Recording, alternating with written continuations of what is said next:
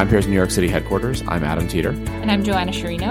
And in Seattle, Washington, I'm Zach Geballe. And this is the VinePair Podcast. Zach, man, we missed you at BCB, and since we got to Oh, drink fun I stuff, know. why don't you tell us what you drank first?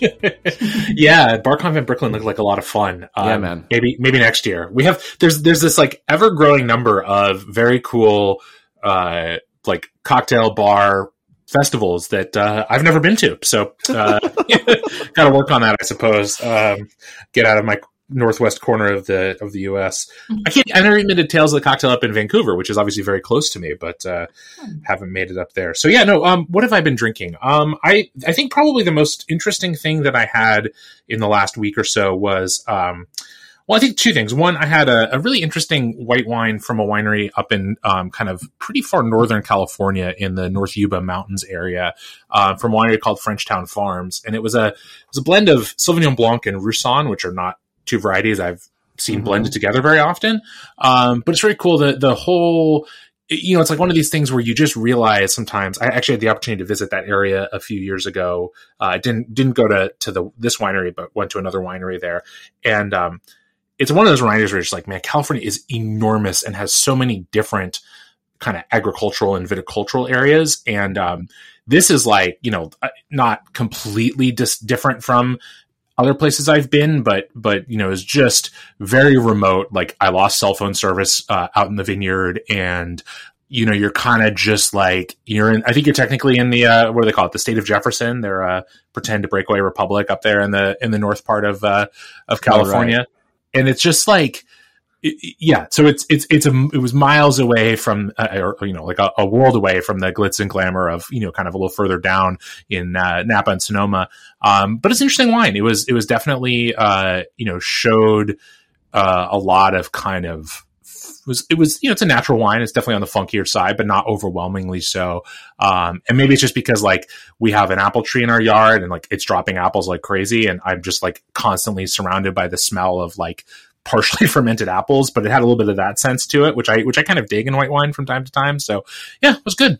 Cool, Well, Do you guys have any standout things at BCB or, or anything else that's been uh, like a, a highlight? Well, I'll let Joanna talk about BCB. Um, I think I had more gin and tonics yesterday than Oh. I've had in my entire life for some reason. I feel like gin was a really big focus. Um, There was a lot of gin there. A lot there of gin, ton right? gin, yeah. yeah. Um, but outside of outside of BCB, I uh, this past weekend we stopped by Torch and Crown Brewery um, Okay. in Manhattan and Soho, and uh, I know Adam, you had you had chatted with John Dantzler right last year Yeah. when they opened up. Um, so we got some beers to go from there. Um, I really enjoyed a saison that they had right now, and we got a sour that was just a little too sour for me. Mm. Getting that a lot. I don't know if it's just Like not just really balance thing? acidic for me. Um, anyway, maybe I'm just getting old. Yeah, I, I have noticed as I've gotten older that my tolerance for very sour things has decreased for sure. Oh my god, this now just sounds like an aging. It's a podcast. yeah, I'm sorry. I'm sorry. This is that we're not we're not reaching a younger demographic. I love No, really this- sour this- things. Please, This more. podcast brought to you by AARP. Soon enough, man. And tons. Oh, and Oh, yeah. Oh, Yeah. I love a Tums. Gotta Um, travel with them. there was a lot of gin and tonic though at BCB, and I also agree with you, Joanna, that uh, sours. I mean, uh, for me, it's always been sour beers, but it's been forever that I'll just be like, "Oh, can't do those." Like, I can have one, and then I'm like, I, "I'm not enjoying these." Like these, I, I don't want to fight with my beverage.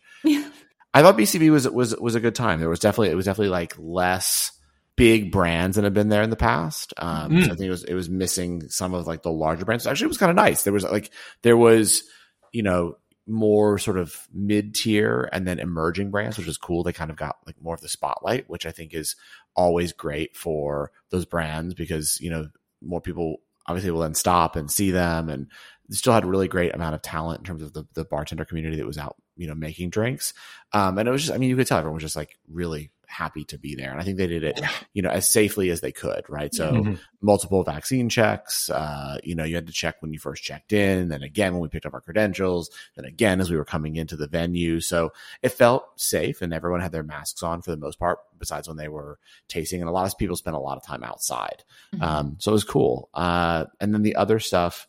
What, I, what else did I do this last this past weekend? Oh, my parents were in town, so Right. uh, Yeah. so yeah, so we had some some some fun drinks. Um, you know, I got to have I, I made some cocktails. Um, I made my parents the last word, which they'd never had before, which was Oh. fun to share with them.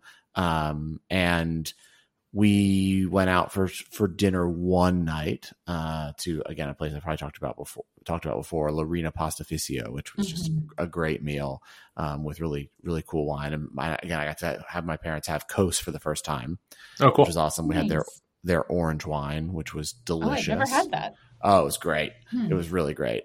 And yeah, you know, then just kind of hung out at home and had some had some fun times with them. And then it was all BCB yesterday. Um, and I'm trying to think if there was like one or two booths that really stood out. The one thing I will say that I had that I'd never had before, and I'm saying, you know, maybe that RumChata. Ah. I'd never had RumChata before. And it was actually pretty good. Like, I'm not gonna lie. I was a little suspect. I was like, "Oh, what's this gonna be?" And then I tried it, and they they, they shook it for for myself. Uh-huh. Actually, myself and Aaron Goldfarb both walked over and There had it go. together. well, this is like uh, right up Aaron's alley. It's basically just you know eggnog. It- well, yeah, and Aaron loves an eggnog, and Aaron I also. Aaron also loves like a you know a spirit that none of us in New York are talking about, you know, because Yeah. it's it's and so we walked over and we were we were talking to the team and. Uh, they're like, yeah, you want to try RumChata? And you know, like, yeah, and it was pretty delicious. like, and then they brought out fresh nutmeg and like, and Yeah. uh, Nice. you know, apparently they said that like it's a, one of the largest. RumChata is one of the largest purchasers of cream in America or milk in Wisconsin. I don't know. I didn't get the full facts, so no one quote me on this. Um, but, Well, and, and or you might have had some RumChata before they told you the facts, so you know Yeah. recollections may but, differ. uh, but that, but that was cool. And then I um I'm trying to think if there's anything else that was just like really. I mean, there was so, there was so much good stuff, but just like stuff Yeah, that I was yeah, like, yeah. wow. Mhm. Um, I don't know. I, I spent some time with uh, on my bingo card at the Sazerac table. Ah. they they had a pretty funny fun ploy that turned out to be a ruse, which was uh apparently if you tried ten different things, you would get a taste of Pappy. And so Mhm. Josh and I were like, "Yeah, we're gonna do this," and you're like little tastes, right? Come on, Yeah. And uh, and then we get to the end of there, and and they're like, "Oh, there's no Pappy. we we messed up. We actually don't have Pappy today." Oh, they should have been like, yeah, we, we- someone drank it all already. Yeah, like we had that yesterday. They're like, but but you know, but we do have George T. Stagg, and I was like, that's fine. I mean, I'm, I'm okay. I'll take it. peeps. it was it was pretty. Fun. It was actually Yeah. pretty humorous. But I did get to try a lot of really interesting things in that portfolio, including uh, an Indian whiskey, which I'd never had before. Mhm. Um, that Oh, interesting. bringing to the U.S. Yeah, Was Um, it? So it wasn't Amrut. It was another one. It was another one. Um, and now the name escapes me. Um, but they're bringing it. To, they're starting to bring it to the U.S. Um, I guess Sazerac has part ownership of it. Oh, okay. Um, cool. And yeah, it was it was a really interesting uh, whiskey that like I mean they had one that was like super aged, like I think, and they said it sells for like they're gonna sell it in the U.S. for like three hundred dollars a bottle. Uh, it was interesting stuff, like really, really, really interesting stuff. So yeah, I mean that was that was what what I've been up to. Um, but Zach, you've got today's topic for for uh, for us. What what are we gonna chat about? Well, so you know, uh, this has kind of been prompted by um, by a couple of things. I think it's been prompted. Uh, this this topic has been prompted by uh, some pre- some press releases, and you know that they're sometimes good fodder for for podcast topics for me and uh, and for you guys too, of course. And uh, and also, um, you know, Adam, you, we were talking about this uh, before we recorded a little bit, like by by travels and kind of the the just what we see in the in the wine space in particular. And the the sort of thing I wanted to get both of your perspectives on is, is I recently got a, a press release about a new Napa Valley wine project, and it's you know keeping in the sort of a lot of what you associate with what, what historically you might associate with Napa Valley. It's Cabernet Sauvignon focused.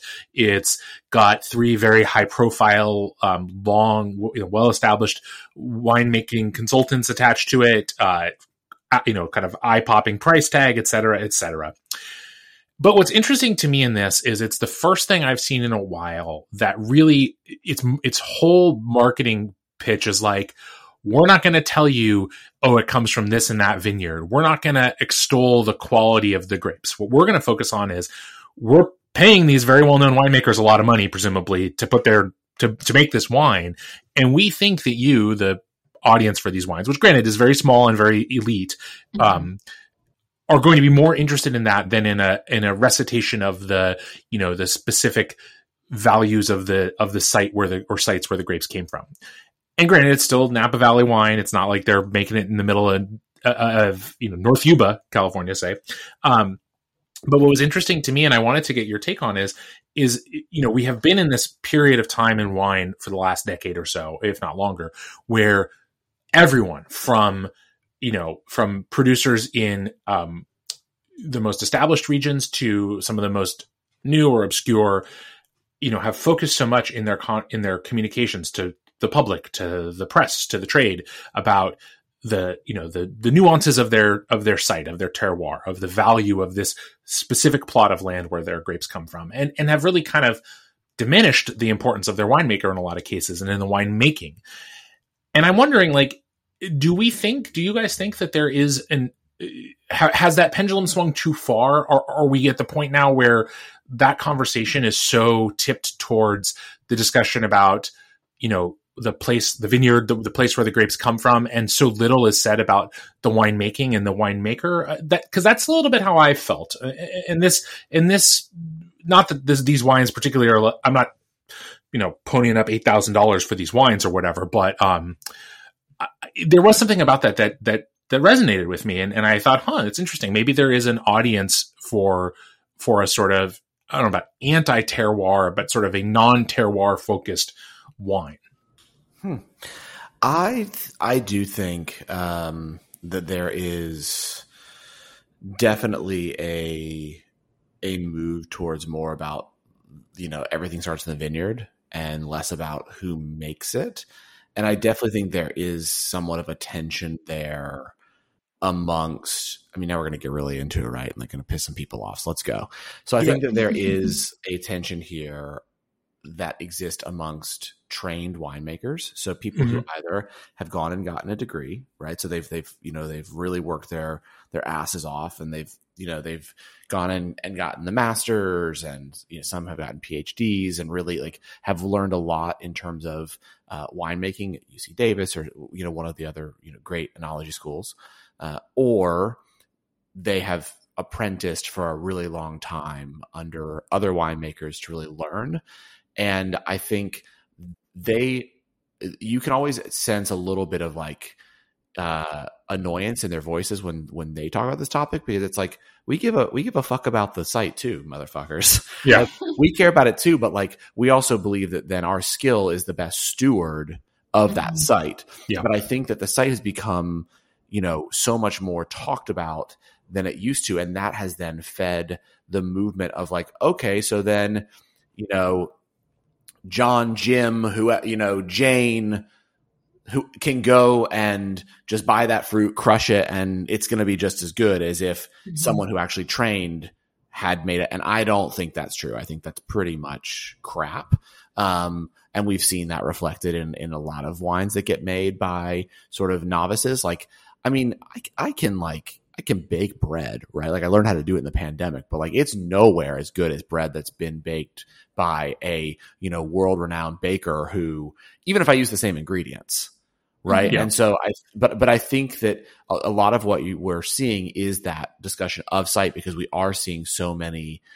I mean, I, I don't mean to use it. I know, I'm, you know, just come at me. Amateurs who are mm-hmm. making wine and then selling it at the same price as people who have really perfected their craft.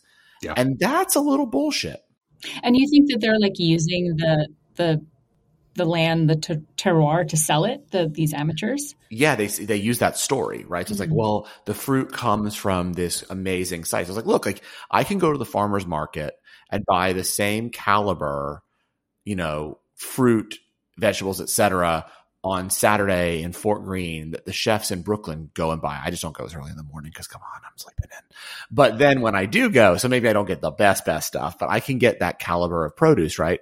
When I go home, I like to think of myself as a pretty decent home chef. I like to cook, I like to play around, but like I would never charge you $30 a plate for it, mm-hmm. right? Sure. I'll charge you like, you know, you have to deal with my company.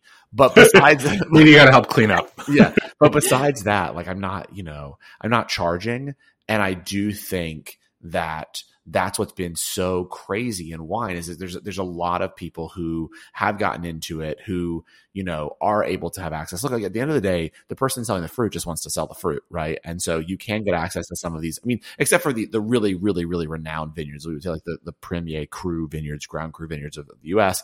There's some great sites that you can be a quote unquote hobbyist and you can get access and you can have a graphic designer friend who can make you a label and you can go buy bottles and you can then be on the market at the same, same price. And there's some distributors who I would argue, uh, you know, have made a career in representing hobbyists, right? Because yeah. there's a lot of like sort of thirst for hobbyists. I mean, look, you guys all, those who listen to podcasts a lot know that I'm using hobbyist as a code word for a, a you know, a, a, a wine movement that starts with the word N and ends with natural. But I'm, I'm just saying that like craft winemakers, ex- craft winemakers, exactly. Uh-huh. And, and so I think that you can't tell the story of the winemaker as much because besides the fact that like I get it, you love wine, we all love wine, you're passionate about it, you know it, you you can't tell the same story that a a winemaker with decades of experience or even even a winemaker straight out of school but who has gone through the ropes of learning how to make wine mm-hmm. and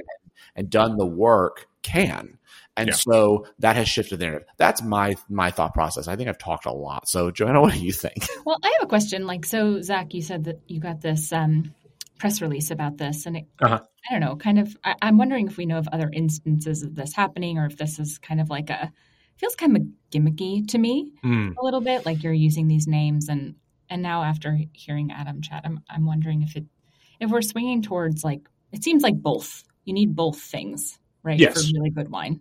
Oh, for sure. The grapes, the fruit, and then the winemaker as yeah. well. Like you can't really unless unless we think we can make the case for like a winemaker turning shit grapes into really good wine. No, I, I, don't think you would necessarily say that, but I think that that in, including these specific winemakers who were named in this in this project, you know, they they their reputation was built in the in the 80s and, and 90s and 2000s because they were, you know, this sort of cadre of what they called like flying winemakers, right? Like they would, they had projects all over the world. They would make the wine or at least consult on the winemaking and, and kind of the thing you were frankly paying them for if you were a, a proprietor was a just sort of the reputation, and the imprimatur mm-hmm. that they lent to your project, their maybe their their specific know how and their technique, um, and and frankly, like the yeah, just the the the cachet that it gave you. And so that isn't gone. I mean, we see, you know, people from, you know, we certainly have seen plenty of examples of of winemakers now who you know launch multiple projects who who move from from wine to wine. You know uh, i think it's just that we, we, you know there was a like like take someone like dave Phinney right? Dave Phinney who who founded the prisoner. Mm-hmm. There's someone who mm-hmm. you know when when the prisoner was was founded you know he was lauded as like sort of this you know he he was a person who uh, you know understood maybe the winemaking side of it to some extent but the marketing side of it the idea of creation of a brand you know he created this this this iconic brand out of nothing sold it obviously and went on to do other things and like somewhere along the way that became uh, you know, in sort of elite wine circles and most of them, that that whole that, that wine and that concept became taboo, right? It was anathema. This is the opposite of what you should do, right? That that that the great the greatest winemakers are people who you know maybe you never even know their names. You know they were people who you know they, you know the, the, vision of a great winemaker was someone who you know i guess ideally kind of like had their own little patch of land and they planted weird obscure varieties and they they made these wines that were you know just com- had no commercial purpose to them and they were like you know they were they were the sort of very romantic tor- yeah this sort of tortured genius kind of mm-hmm. notion. And, and i mean I've had some of those wines, and some of them are great, and some of them suck, and some of them, a lot of them are in between and I guess I think that just the, the thing that I that I was that was refreshing to me about this notion, and and ha- I have been trying to push back against a little bit when I talk to people, is this idea that like wine is not a natural product in the sense that it right. does not occur naturally, right? Mm-hmm. Like all wine is unnatural in the sense that like you can't just go into nature and gather wine, right? You can pick grapes, you can pick grapes, and if you pick grapes and and press them, you will have a fermentation and then you'll have vinegar or or something that's rancid like like wine is an arrested part of the like the breakdown of grapes and we love it. It's great. But no, it's not natural any meaningful. I mean, in a in a true sense of that word, none of it. Some of it is maybe more more unnatural than others. So to me, the the thing that I and and that and that to deny what people do in the process of making wine, everything from growing grapes, right, choosing to plant uh, you know, graft, you know, uh, uh, vinifera uh, vines onto non-vinifera rootstock to plant it in a place, to grow it, to cultivate it, to tr- to train it and trellis it, to pick it, to make wine from it. All those things are human actions. And so, I what I found, in, I agree. There's a, a you know sort of gimmickry in this specific wine, I, I or you know brand. I, I don't deny that. Mm-hmm. But what I found refreshing was a sort of a, a, of a, a, recognition that wine is a human product, right? Mm-hmm. We make it. It's not. Yeah. It is not in the same way that. And, and, to your point, Adam, and I agree with you. In the same way that bread is a human product. Bread doesn't. You know, bread right. doesn't grow on trees. Mm-hmm. Um, and and and in fact, like wine, the starting i mean even more so with bread the starting raw material wheat is takes a lot to get to the point where it's a delicious you know sourdough loaf or whatever, right? Mm-hmm. And so and so we and we don't we would never think to say that a baker is not the most important person and, and agent in bread. You know, yes, the person growing the wheat matters and maybe the quality of the wheat matters. I wish I had more opportunities in life to have artisanal wheat made into bread by skilled bakers. I would be delightful. We, bread doesn't doesn't you know ship and store the way wine does, so I don't get as many chances to do that. But but we would never deny the the skill and the agency and the and the absolute necessity of a talented baker in giving you the highest expression of that wheat. And and yet we a lot of people in wine have really kind of sought to to diminish the role of the winemaker, including winemakers themselves in some cases, which I really don't understand. But but a lot of people outside of that have really sought to strip out the, the role of the winemaker. Well, okay, I think I think to answer a quick question before I want to take this conversation to a crazy place. Oh, let's so, go. So the, the question I think is in in terms of like uh you know winemakers who diminish. I think a lot of winemakers at the end of the day are just like brewers. They're just like distillers. They just want to sell their fucking product, man. And if yeah. they think that right now what, you know, the, the, the buyers want to hear is that it's all about the vineyard, they're going to fucking sit there and say it's oh, all oh, about sure. the vineyard. You know what I mean? Like whatever, whatever you want to hear, you know, so and so who run who's beverage director of this place. Like I will tell you, like just buy my freaking wine so I can survive, right? But I do want to ask a larger question, which is, do you think that this movement comes because of the fact that we as a society have kind of become anti-education. Oh. Meaning that like education has become expensive, right? It's mm. it's astronomical. A lot of us have massive student debt. We, you know, we sort of we then come out of college and like a lot of us don't make salaries we can, you know, we, we, that can help us pay off that debt pretty quickly, right? So like we think we should be paid a lot more than we are paid. Um, you know, there's, we, we have our generation, so millennials and then Gen Z making less than our parents made at our ages, right? Mm-hmm. Which is crazy.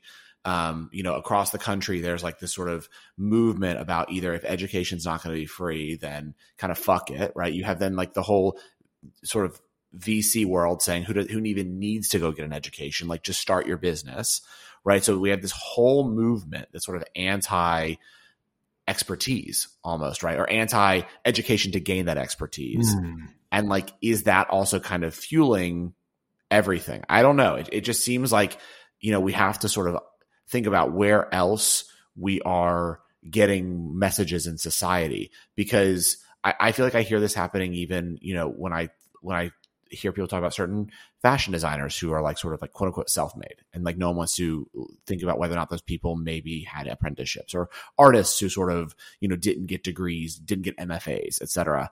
I don't know. It just it's it's interesting, like uh, to, as as a thought experiment to think about whether this is a larger idea of like you know us as society just kind of like turning against education. Joanna, I'm gonna you take this. yeah, respond to, to that, Joanna. Process what you just said. I just like I like I like I like setting the bomb, yeah. letting go off, and then being like, y'all y'all discuss. Yeah, I don't know. So you're saying that like we we now value like we don't value the craftsmanship. No, I'm saying that like I think a lot of what's uh, uh you know to become a, a, lauded winemaker, a lot of those lauded winemakers have these degrees, right? So have we sort of turned away from the idea of the winemaker towards the site in a large in large part because as a society we're kind of tr- there are people in mm-hmm. society who are sort of devaluing education because yeah. education has become so expensive. So for example, if we were to say um you know, if we were to say that like the winemaker is really important and it's really important to be a successful winemaker to get a degree, right? There's a lot of people in our society that could not afford to do that, mm-hmm. yeah, right? Because education is in, insanely expensive, right. and so if that is also the case, then is somewhat the discussion of the site as its own thing a reaction to the fact that like, well, it's not just about like thinking about the romanticism of everything. It's also that well,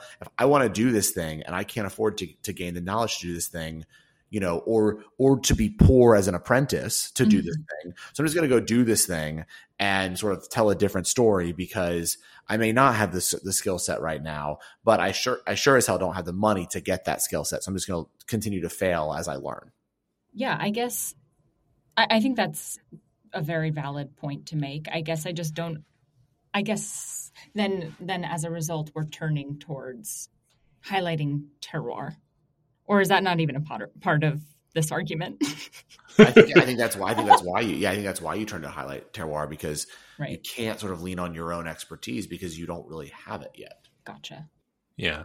Well, I think there's probably two things happening here. One is is is definitely there is something to the idea that we are maybe it's not just education. I think expertise in general is being diminished in its in its sort of value societally, and some of that is is good because sometimes I think expertise, a as Adam said, is not uh, equally available to all people, and some people right. the barrier to, to, gaining that expertise is very very high for some people more than for others, mm-hmm. and there are there are real broader societal issues with that. I also think there's there's another piece of this which is that be, just learning how to do something in school does not mean that you will inherently be good, good at it or great at it in on your own. That like winemaking is both science and art. Um, and I think anyone who's good at it will tell you that, whatever their background is, and that. But but it is true that I think we have seen a rejection of the science part of it, of the technical side of it, in a lot of um, camps, not just the natural wine camp, frankly, um, or the diminishment of its importance. And I think that at the same time, what what has also been going on is um, a lot of people recognizing maybe that there is an opportunity with clever branding, with a compelling story, personal story that might not be about your you know winemaking credentials say but or even maybe the source of your fruit but it's something else that you can kind of just skip over the learning to do it part or you can you know kind of learn to do it while doing it and you know frankly the reality is because our understanding of winemaking is and the science of it is much more complete than it used to be. You can read a book and probably not make something poisonous. You know, you can make something that's drinkable and and you know maybe you can make something that's even enjoyable to some people and and consumable and like I guess what I would say is that I think that you're right, Adam, that there is a part of this that's just like a, a sort of a, a broader this broader societal trend. But I also think there's something specific to wine, which is which is a very specific backlash against the idea of like kind of all great wine being made by a few people, which is kind of what it felt like for a while in, mm-hmm. you know, kind of in our, you know, for all of us, kind of the early, if you're paying attention when, when we were kind of early on in our drinking age life. And now it's like, there's been this kind of, you know, democratization, I suppose you would call it, of of winemaking. But it does mean that there is sort of this like it, it has come at the you know the denial of the importance i think at the denial of the importance of, of wine of the mm-hmm. winemaker and of the skill of winemaking in a way that is unfortunate for for everyone i think because because yes you're right adam that people want to be able to sell their product and maybe they don't care what the angle is but but in the end i think it it gives consumers an incorrect impression of what wine is, of how wine comes to be, how it makes it from the vineyard to your home or to the restaurant or whatever. And like, it is such a human endeavor, and that is part of its beauty. It is a it is a synthesis of of human technological prowess and of natural beauty, and th- that is I think wonderful. And I would not want to deny either piece of that in talking about wine. Yeah, I think that's a good point. It's it's very interesting, like all of it. You guys didn't really answer my question, so. Um, well, I mean, excuse me for not having a sociology report ready for you. Jeez, do your own homework, Adam. Ah, fine, Zach. no, I think you're right. I mean, I think that there it's it's unfortunate, and I, I agree that you know um, you with your analysis of like it's a little gimmicky, the like the way that this one wine is marketing itself. Mm-hmm. But it is it is interesting to see that there are people who sort of are starting to say, "Hey, you know, we'd like to be back in the spotlight a little bit. Like yeah. we'd like to talk about us as well." And I think it's both, right? It's it's site and person. Like it's it's not just the site. It's like what does that person do with the site, and how do of they course. understand the site? And I think, and then and then how do they want that site to be expressed? And you know, there there may be really skilled winemakers who want that site to be expressed through the you know sort of more I don't know what we would say is traditional vein of winemaking where you know it's much more about the, the purity of the fruit etc there might be other people who say like look i like a little bit of brett that enters the wine or you know I, I, kind of feel like that gives my wine's character but that you know also wants to be known as the person behind that wine mm-hmm. right and wants to talk about like their you know their perspective on why they did what they did in the same way that like you want to hear from an artist in terms of like okay so like wh- why did you do what you did on the canvas not just like it is what it is you know, and the and it was all the paint. Yeah.